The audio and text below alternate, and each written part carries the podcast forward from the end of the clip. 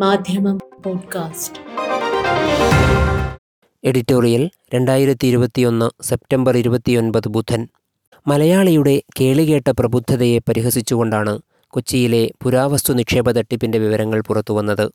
സമൂഹത്തിൽ ആകെ പടർന്ന അമിതമായ ധനാർത്ഥിയും ഉന്നത വ്യക്തികളുടെ അശ്രദ്ധവും ദുരൂഹവുമായ ബന്ധങ്ങളും സമം ചേർന്നു വന്നപ്പോഴുണ്ടായ ആ തട്ടിപ്പിനെ വിശകലനം ചെയ്യുകയാണ് ഇന്നത്തെ എഡിറ്റോറിയൽ. മോശയുടെ വടിയും യൂദാസിന്റെ വെള്ളിക്കാശും മഹാബുദ്ധിശാലികളെന്നും പ്രതിഭാധനരെന്നും പ്രബുദ്ധതയിൽ അഗ്രഗണ്യരെന്നും അഭിമാനിക്കുന്ന മലയാളികളേക്കാൾ പൊണ്ണന്മാരും മണ്ടന്മാരും മൂഢശിരോമണികളും ഭൂമിയിൽ മറ്റില്ലെന്നാണോ ഇപ്പോൾ നാം വിശ്വസിക്കേണ്ടി വരുന്നത്. ചേർത്തലയിൽ പിറന്ന് എറണാകുളത്ത് താമസിക്കുന്ന ഭൂലോക തട്ടിപ്പുകാരനെ ചുറ്റിപ്പറ്റി പുറത്തു വന്നുകൊണ്ടിരിക്കുന്ന വർത്തമാനങ്ങൾ ശ്രദ്ധിക്കുമ്പോൾ അങ്ങനെ സംശയിക്കുന്നവരെ ഒരുവിധത്തിലും കുറ്റപ്പെടുത്താൻ പറ്റില്ല. പത്തു കോടി രൂപ തങ്ങളിൽ നിന്ന് തട്ടിയെടുത്തതായി കാണിച്ച് ആറുപേർ ഡി ജി പിക്ക് നൽകിയ പരാതിയിൽ ക്രൈംബ്രാഞ്ച് സംഘം ശനിയാഴ്ച ഇയാളെ അറസ്റ്റ് ചെയ്തതിനെ തുടർന്നാണ് തട്ടിപ്പിനുള്ള അയാളുടെ കുസാമർഥ്യത്തെക്കാളേറെ മുൻ ഡി ജി പി മുതൽ താഴോട്ടുള്ള ഉന്നത പോലീസ് ഉദ്യോഗസ്ഥരും രാഷ്ട്രീയ നേതാക്കളും സിനിമാ രംഗത്തെ നക്ഷത്ര കിങ്കരന്മാരുമെല്ലാം ഉൾപ്പെടുന്ന മഹാവമ്പന്മാരുടെ പോഴത്തം ദിനേന പുറത്തു വന്നുകൊണ്ടിരിക്കുന്നത് ഗൾഫ് രാജ്യങ്ങളിലെ രാജകുടുംബാംഗങ്ങൾക്ക് പുരാവസ്തുക്കൾ നൽകിയതിലൂടെ തന്റെ അക്കൗണ്ടിൽ രണ്ട് ലക്ഷത്തി അറുപത്തിരണ്ടായിരത്തി അറുന്നൂറ് കോടി രൂപ എത്തിയെന്നും തുകയും ഇൻവോയിസും തമ്മിലെ അന്തരം കാരണം കേന്ദ്ര സർക്കാർ ഏജൻസി സംഖ്യ തടഞ്ഞുവച്ചിരിക്കുകയാണെന്നുമാണത്രേ ഇയാൾ പരാതിക്കാരെ വിശ്വസിപ്പിച്ചത്. തുക തിരികെ ലഭിക്കാൻ കേസ് നടത്തുകയാണെന്നും നിയമപോരാട്ടത്തിന് പണം വേണമെന്നും ആവശ്യപ്പെട്ടാണ് ഇയാൾ പലപ്പോഴായി പരാതിക്കാരിൽ നിന്ന് പത്തു കോടി രൂപ തട്ടിച്ചെന്നാണ് കേസ്. ഇത് പ്രഥമദൃഷ്ടിയ വിശ്വസിക്കാത്തവരെ വിശ്വസിപ്പിക്കാൻ താൻ സജ്ജമാക്കിയ പുരാവസ്തു ശേഖര കൊട്ടാരം കണ്ടാൽ ആരും അമ്പരന്നു പോവും എന്നാണ് വാർത്ത.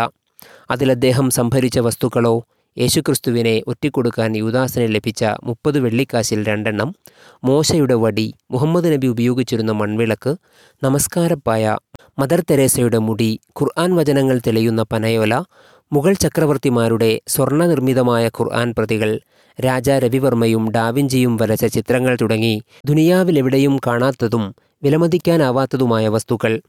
ഇവയൊക്കെ കണ്ടു വിശ്വസിക്കുകയും സാക്ഷ്യപ്പെടുത്തുകയും ചെയ്തവർ ചില്ലറക്കാരല്ലെന്ന് ബോധ്യപ്പെടുത്താൻ മുൻ D G P Loknath Behera മുതൽ പ്രമുഖരോടൊപ്പം ഇരിക്കുന്ന ചിത്രങ്ങളും മുമ്പ് കേസെടുക്കാൻ നീക്കങ്ങളുണ്ടായപ്പോഴൊക്കെ ഉന്നത പോലീസ് ഉദ്യോഗസ്ഥരുടെ ഭാഗത്തു നിന്നുണ്ടായ ഇടപെടലുകളാണ് പുരാവസ്തു ശേഖരക്കാരനെ രക്ഷപ്പെടുത്തിയതെന്നോർക്കുക. മോൺസണിന്റെ പേരിലുള്ള കേസ് വേണ്ട രീതിയിൽ ദ്രുതഗതിയിൽ കൃത്യമായും പഴുതുകളടച്ചും അന്വേഷിക്കപ്പെടുമോ? രക്ഷപ്പെടാനാവാത്ത വിധം നിയമത്തിന്റെ കുരുക്ക് അയാളുടെ പിടലിയിൽ മുറുകുമോ എന്നതൊന്നുമല്ല ഇവിടെ ഒന്നാമത്തെ പ്രശ്നം. അതൊക്കെ പതിവിൻപടി നടന്നിരിക്കും. അല്ലെങ്കിൽ മേൽഭാഗത്തു നിന്നുള്ള സമ്മർദ്ദങ്ങളാൽ പ്രതി രക്ഷപ്പെട്ട് തന്റെ ബിസിനസ് പൂർവാധികം കേമമായി തുടരും. ചോദ്യമിതാണ് നടയെ സൂചിപ്പിച്ച പുരാവസ്തുക്കൾ ഒറിജിനലാണെന്നും വ്യാജ നിർമ്മിതികളല്ലെന്നും വിശ്വസിച്ച് അയാൾ നിരത്തിയ പെരും കള്ളങ്ങൾ അപ്പാടെ വിഴുങ്ങി ഒരു ഗ്യാരണ്ടിയുമില്ലാതെ അയാൾക്ക് കോടികൾ കൈമാറിയ പമ്പരവിഡ്ഢികളെക്കുറിച്ച് എന്തു പറയണം? കൈ നനയാതെ മീൻ പിടിക്കാൻ മെനക്കെട്ട് നടക്കുന്ന മലയാളികൾ വഞ്ചിക്കപ്പെടുന്ന ഒന്നാമത്തേതോ നൂറാമത്തെയോ സംഭവമല്ല ഇത്. ആയിരത്തി തൊള്ളായിരത്തി തൊണ്ണൂറ്റിയഞ്ചിൽ ആട് തേക്ക് മാഞ്ചിയം കൃഷിയുടെ വൻ പരസ്യങ്ങൾ പത്രങ്ങളിൽ നൽകി ഭീമമായ തുക പ്രവാസികൾ ഉൾപ്പെടെയുള്ള നിക്ഷേപകരിൽ നിന്ന് പിഴിഞ്ഞെടുത്ത് തട്ടിപ്പ് നടത്തുന്നവരുടെ കഥ അന്ന് മാധ്യമം പുറത്തു കൊണ്ടുവന്നിരുന്നില്ലെങ്കിൽ അനേകർക്ക് കോടികൾ നഷ്ടപ്പെടുമായിരുന്നു. മാഞ്ചിയം എന്നാൽ ഉപ്പൂത്തിയുടെ വില പോലുമില്ലാത്ത പടുമരമാണെന്ന പ്രാഥമിക വിവരം പോലുമില്ലാത്തവരായിരുന്നു തട്ടിപ്പിനിരയായവരിലധികവും റൈസ് പുള്ളർ നാഗമാണിക്യം വെള്ളിമൂങ്ങ നോട്ടിരട്ടിപ്പ് തട്ടിപ്പുകളിലും തലവച്ചു കൊടുത്തവർ മലയാളികളിൽ വേണ്ടത്ര.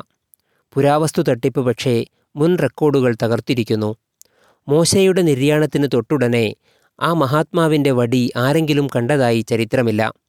ഏകദേശം മൂവായിരത്തി അഞ്ഞൂറ് വർഷങ്ങൾക്കു ശേഷം തനിക്കത് ലഭിച്ചുവെന്ന് ചേർത്തലക്കാരൻ അവകാശപ്പെട്ടാൽ അതും വിശ്വസിക്കണമെങ്കിൽ തലയ്ക്കകത്ത് ചാരം പോലുമില്ലാതിരിക്കണം. ഇയാളുടെ ശേഖരത്തിലെ എഴുപത് ശതമാനം വസ്തുക്കളും വ്യാജ നിർമ്മിതികളാണെന്ന് വ്യക്തമായിട്ടുണ്ട്. അതെല്ലാം മനസ്സിലാക്കി തന്നെയാണ് പരാതിക്കാർ അയാൾക്ക് പണം കൊടുത്തതെങ്കിൽ അവരും തട്ടിപ്പ് കേസിലെ കൂട്ടുപ്രതികളാണെന്നതിൽ സംശയം വേണ്ട. അധ്വാനിക്കാതെ പണം വാരിക്കൂട്ടാനുള്ള വ്യഗ്രത കള്ളപ്പണം ചെലവിടാനുള്ള കുറുക്കുവഴി തുടങ്ങിയ പലതുമാവണം ഇത്തരം തട്ടിപ്പുകൾക്കു പിന്നിൽ. മേലനങ്ങാതെ കയ്യിൽ വരുന്ന പണം ധൂർത്തിനും സുഖജീവിതത്തിനുമുള്ള ഏറ്റവും വലിയ മൂലധനമാവുമെന്നതും വസ്തുത മാത്രം. പുരാവസ്തു തട്ടിപ്പ് കേസിലെ മുഖ്യപ്രതിയുടെ ചൂഷണത്തിനിരയായവരിൽ ധാരാളം സ്ത്രീകളും ഉൾപ്പെടുന്നുണ്ടെന്നും പരാതിയിലുണ്ട്. ഇത്തരക്കാരുടെ ഇവിധം നാറിയ ജീവിതശൈലിയാണ് സമൂഹത്തിലെ പല പകൽമാന്യന്മാരെയും ഉന്നത പദവികൾ വഹിക്കുന്നവരെയും തട്ടിപ്പുകാരിലേക്ക് ആകർഷിക്കുന്നതും കേസുകളിൽ നിന്ന് രക്ഷപ്പെടാൻ അവരെ സഹായിക്കുന്നതും ദേശീയ ബഹുമതികളും രാഷ്ട്രീയ പദവികളും മറ്റും പലതും നേടിയെടുക്കാൻ അധോലോക നായകർക്ക് തുണയാവുന്നത് നേതാക്കളും ഉന്നത ശ്രേണികളിലെ വി വി ഐ പികളുമായുള്ള കൂട്ടുകെട്ടുകളാണെന്നത് തെളിഞ്ഞുകഴിഞ്ഞ സത്യം മാത്രം. മാധ്യമം പോഡ്കാസ്റ്റ്.